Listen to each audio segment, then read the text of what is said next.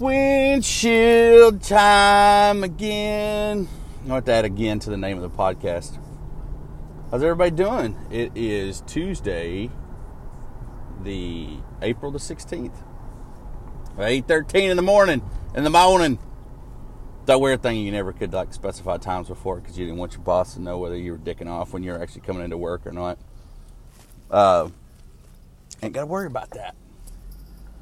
But, uh, yeah, beautiful day. Sun's out. Grandpa Mark's in town. Hanging out with the kids. It's always good. Driving by my down my street where there's like three houses for sale right across from each other. They had an estate sale at one of the three houses last week. And uh, they had just people. They, the estate sale started at eight. They had people waiting outside at like seven a.m. to get into this estate sale to buy people's old shit.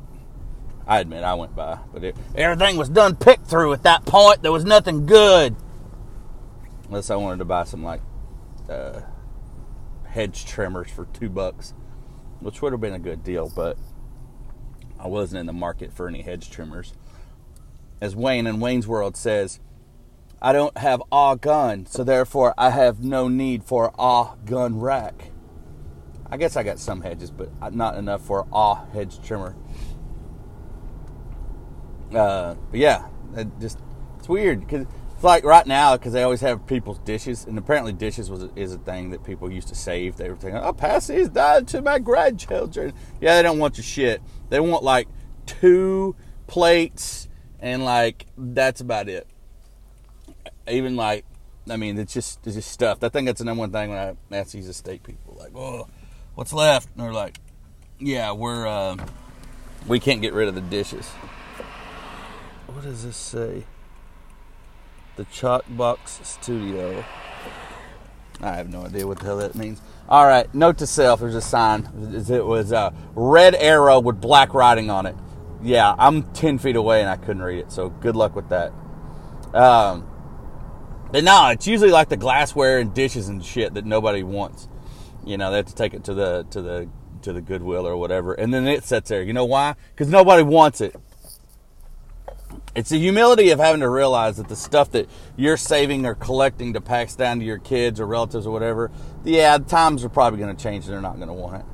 Like I used to get a Maxim magazine. Maxim magazine was you know in the uh, the 2000s. It was good. Well, yes, it did have scantily clad women in it, but what it did have in it, because I was a read the articles type person, because when I was a teenager, my parents were cool enough where I had a Playboy subscription coming to the house is because it did have a lot of good articles, and people overlooked the fact in that joke about I, I read the articles was that uh, uh, PJ O'Rourke and Hunter S. Thompson and like a ton of phenomenal writers wrote for Playboy and wrote some really really good stuff. And this is before the internet and Vice News and everything else before this that was the only outlet you could find these kind of uh, alternative or uh, journalists that weren't writing for one of five to you know one or five or six big organizations you know didn't have a platform. I mean newsweek was never going to run newsweek and time magazine was never going to run hunter s. Thompson. That's just a fact. His shit was crazy. Still is if you haven't read it. But they were never going to they were never going to run his stuff. So Playboy giving him a platform to run his first his his first article, some of his first stuff, wouldn't have had it otherwise. All that to say, Maxim magazine used to have some pretty good tips in it, just like Playboy did, of like think how to how to do life, how to defend yourself, how to how to the exchange rate of money in Thailand, how to um, how to how to hypnotize a lobster before you cook it stuff like that. It was always just how to things in life. So I, I have, you know, a few hundred Maxim magazines that I saved because they had a lot of really good tips that I was going to pass along to my nephew.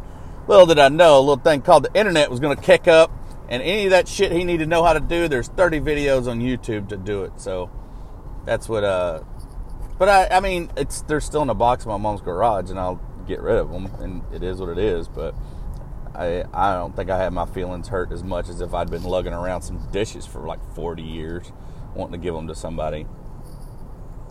But uh, I'm not that emotional about it, man. I'm not that emotional about any of the stuff. Like my Uncle Kenny gave me a pocket knife. I carry it sometimes. I take that back. I rarely carry it. I don't have that much shit in my life I need to cut. The only people that carry pocket knives a lot are people that have a lot of things they need to cut, or people that have a lot of, uh, like older men that have idle time on their hands. And idle time means you have time to whittle, or you have time to clean out your fingernails, or you have time to cut shit just in your idle time. Most people don't have that amount of time. We're too busy doing other stuff. So that's why I don't carry a pocket knife. It's a cool pocket knife. I just don't have a, need to carry a pocket knife. It's one more thing I need to keep track of that I don't want to deal with. What else do people pass down? Um, trying to think what else, man. I don't really have any other stuff that. I, oh, I have a watch that I got made for my uh, a watch, few hundred dollar watch that I had inscribed for my nephew. I'm pretty confident he's probably never wore it. Needs a battery change. But it was a cool watch. But I'm not emotional. He's just probably gonna lug it around and then forget it somewhere or some shit. What else? I can't think of anything else I'm planning on handing down or giving to my kids or like sitting on it for any of that stuff. Speaking of which, the news yesterday, uh, the Notre Dame, Notre Dame, Notre Dame, whatever, cathedral over in Paris caught fire and burned during renovations, which I've never been there. But I think they said they get like 10,000 visitors a day. Saving grace in this, and I hate that it burned, hate like hell. Especially, I mean, I didn't get to see it, and it's just something special. Been around since 1200s. Special to a lot of people. Just the significance in the world. But as I've stated before, I don't want to have to wait for something like this to happen for me to look around and appreciate the things in me, uh, things around me in life. I don't want to have to wait till one of my children gets sick. I don't want to wait till somebody in my family gets cancer. I don't want to have to wait till somebody dies till I appreciate the people around me and the things around me and all that. I never got to see Notre Dame the way it was originally from the 1200s. But the good news is on my Facebook feed, a shit ton of people I know actually went there and got pictures, stayed across the street, visited it. And worst case scenario, there's a lot of people right now thinking about their time in Paris and reminiscing. And worst case scenario, some folks think that remind themselves they need to go back or they need to start new adventures. At least that's my hope. I mean, I hope they rebuild it. It sucks. End result really sucks. But as goes life, man. I was flipping around on the Facebooks last night, and buddy of mine that owns his own business, and he just he's got he's got his fourth kid on the way. He has his fourth kid on the way, and um, he said this is the first. He's just come back from vacation. It's his first vacation he's taken in two years. Real vacation he's taken in two years, where he unplugged and everything and which kind of blows my mind. I get it, man. I've been there. Shit always comes up and everything, but at the end of the day, what's what's really all the sacrifice and everything for? For all that, for what? No paycheck. Yeah, I get you got to pay bills, but I'm not criticizing him or his life particularly. I'm just saying I don't think, especially now with a job change, there's nothing that, that for me is gonna make sense where I'm like, cool I'm just going to sacrifice all this to look back and say, like, oh, we added another comma. Another comma in the bank account. Yeah, those four years that me and the wife and kids didn't go on vacation. I know, but check out this comma. Check out these extra zeros. Isn't that cool? Nobody gives a shit. Again, look at the obituaries in your local paper or local funeral home. See how many people they mention How many people's obituaries has their wealth or uh, their credit score in it? That would be none. If it was that important, they would list it in your obituary. And the thing about it is, it's not. Yes, you need money for shit to live and survive, but it's it's not what you're doing with your what what the life you're living with your money. Or should I say, it's yeah, It's how what are you what are you doing with the stuff that you have now? If you were to woke up tomorrow and you had like half the amount of income or stuff that you have right now, how would your life be different? How would things change? So, like, therefore, what you have now, what are you what are you doing with the shit you got? Sure, there's a spare room in your house, or some vacant real estate, or something. It's just sitting there that you're not using. So, if you're really wanting more, so what are you doing with the shit you got? I mean, there's my buddy Rob. I've probably mentioned this before. My buddy Rob, he told me his wife's family. There's 16 of them, 16 people living a thousand square feet in the Philippines. 16. Do the math on that. On the thousand square feet of what that is. That's an average two bedroom, one bath apartment in the United States A little less, about a little less than a thousand square feet, about the average. Yeah, just imagine 16 people in there. One, how cool would it be to have that many people around just so you always had somebody to talk to? You're like, every time you go in the, the kitchen or do any shit, there's always like two or three people around. I get, yeah, you need some privacy from time to time, but for the most part, it's like, it would be cool to always have somebody around to go do shit with. Never got to call your buddies or text them hey man, you want to go? Man, I can't. got softball practice. Got blah blah blah. When you live like that simplistically or below the worldwide poverty line, that many people, no one's going to turn you down to go do shit because they don't really have other shit going on.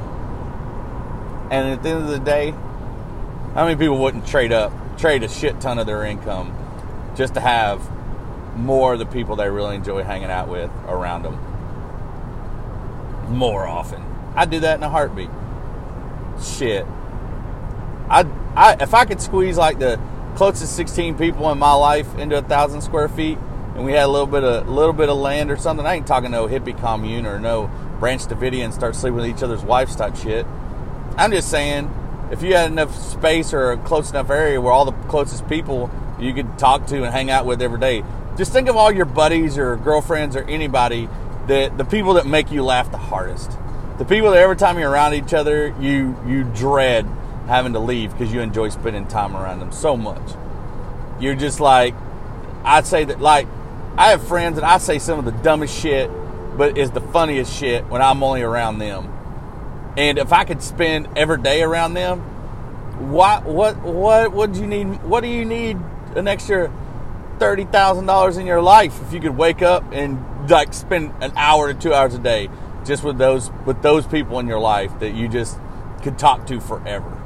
Just shoot the shit. I mean, dude, you could have the most fun. I mean, I remember growing up standing outside of the Circle M convenience store in Altus, Arkansas. One day, this was multiple days I'd done this with different friends. There was a payphone there that just like random ass people would just call to go like, "Ah, is Billy around? Is George around?" I know I mentioned Billy and George in the last podcast, but still, is Billy around? Is Jeremy there? Can I talk to Dane?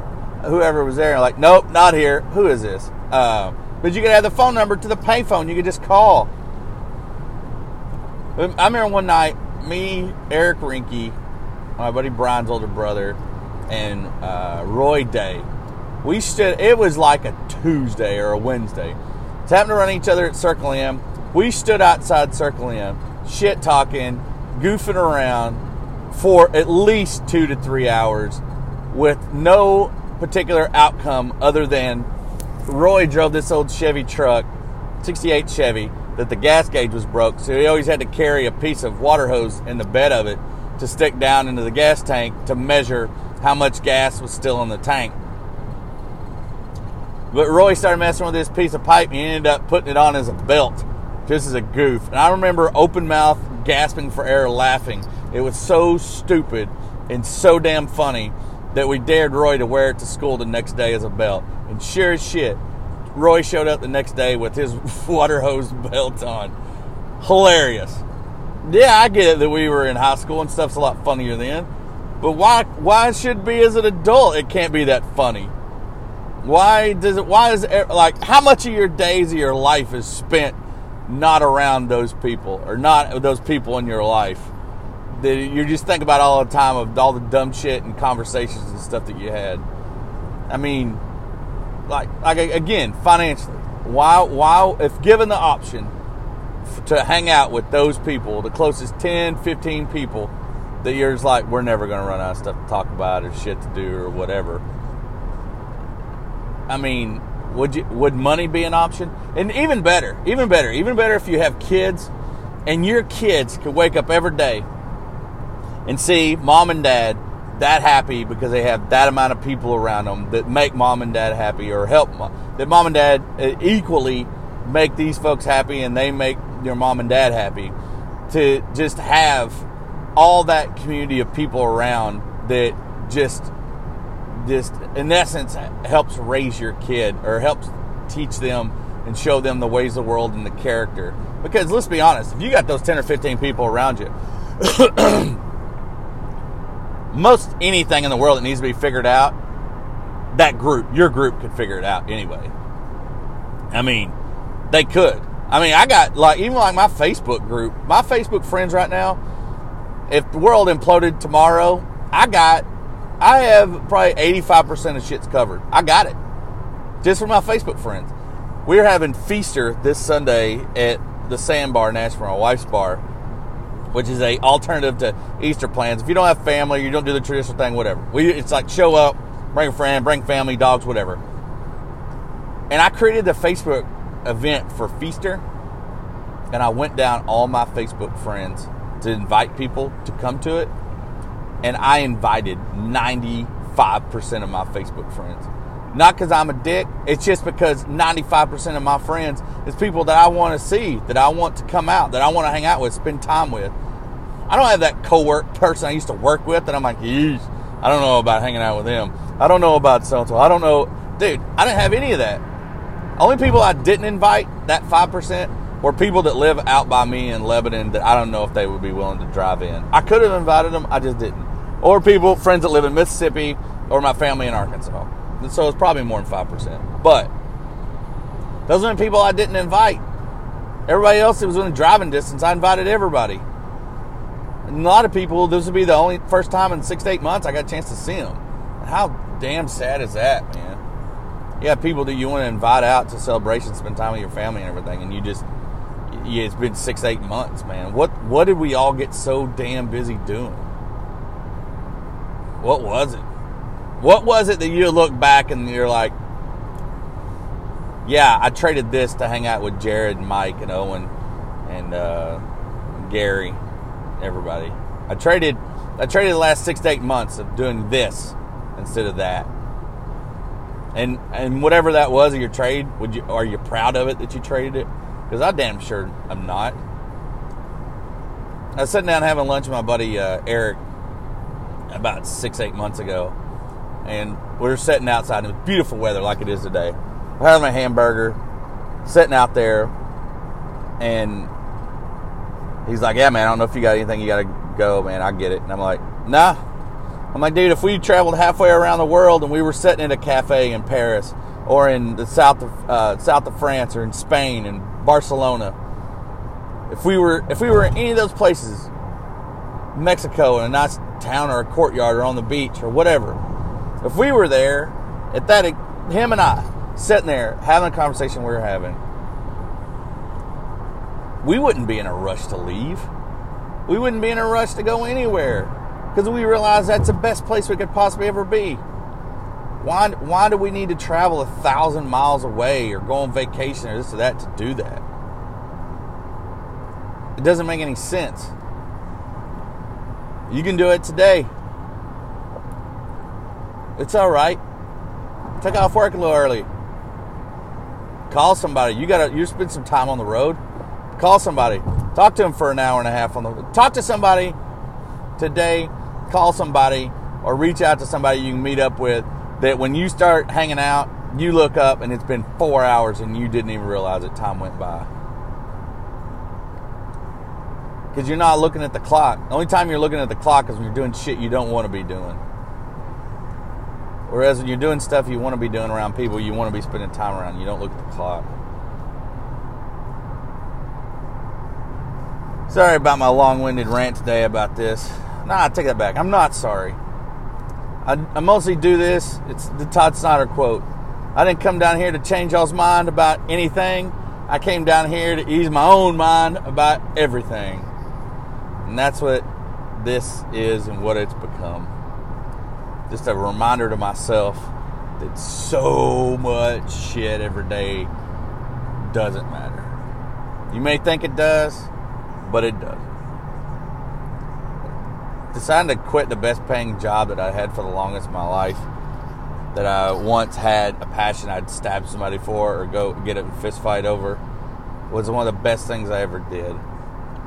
Because as I was leaving and winding down my tenure, I realized there was a lot of things that I'd been doing that were important to me that no one else gave a damn about. And I have to look around at my own life, my personal life, my time with my family, and my business now that I'm part owner in, and look at it and go, how much of this is important to me, and how much of this is important to other people. And most of the time, you find out it's only important to you.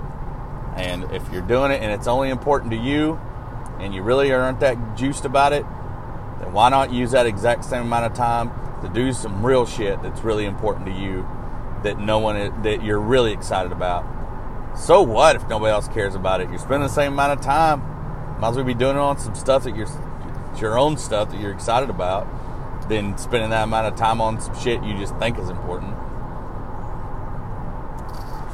Well, that's all I got from your old pal Neil rolling into town. This podcast is brought to you by Terry's Auto Glass.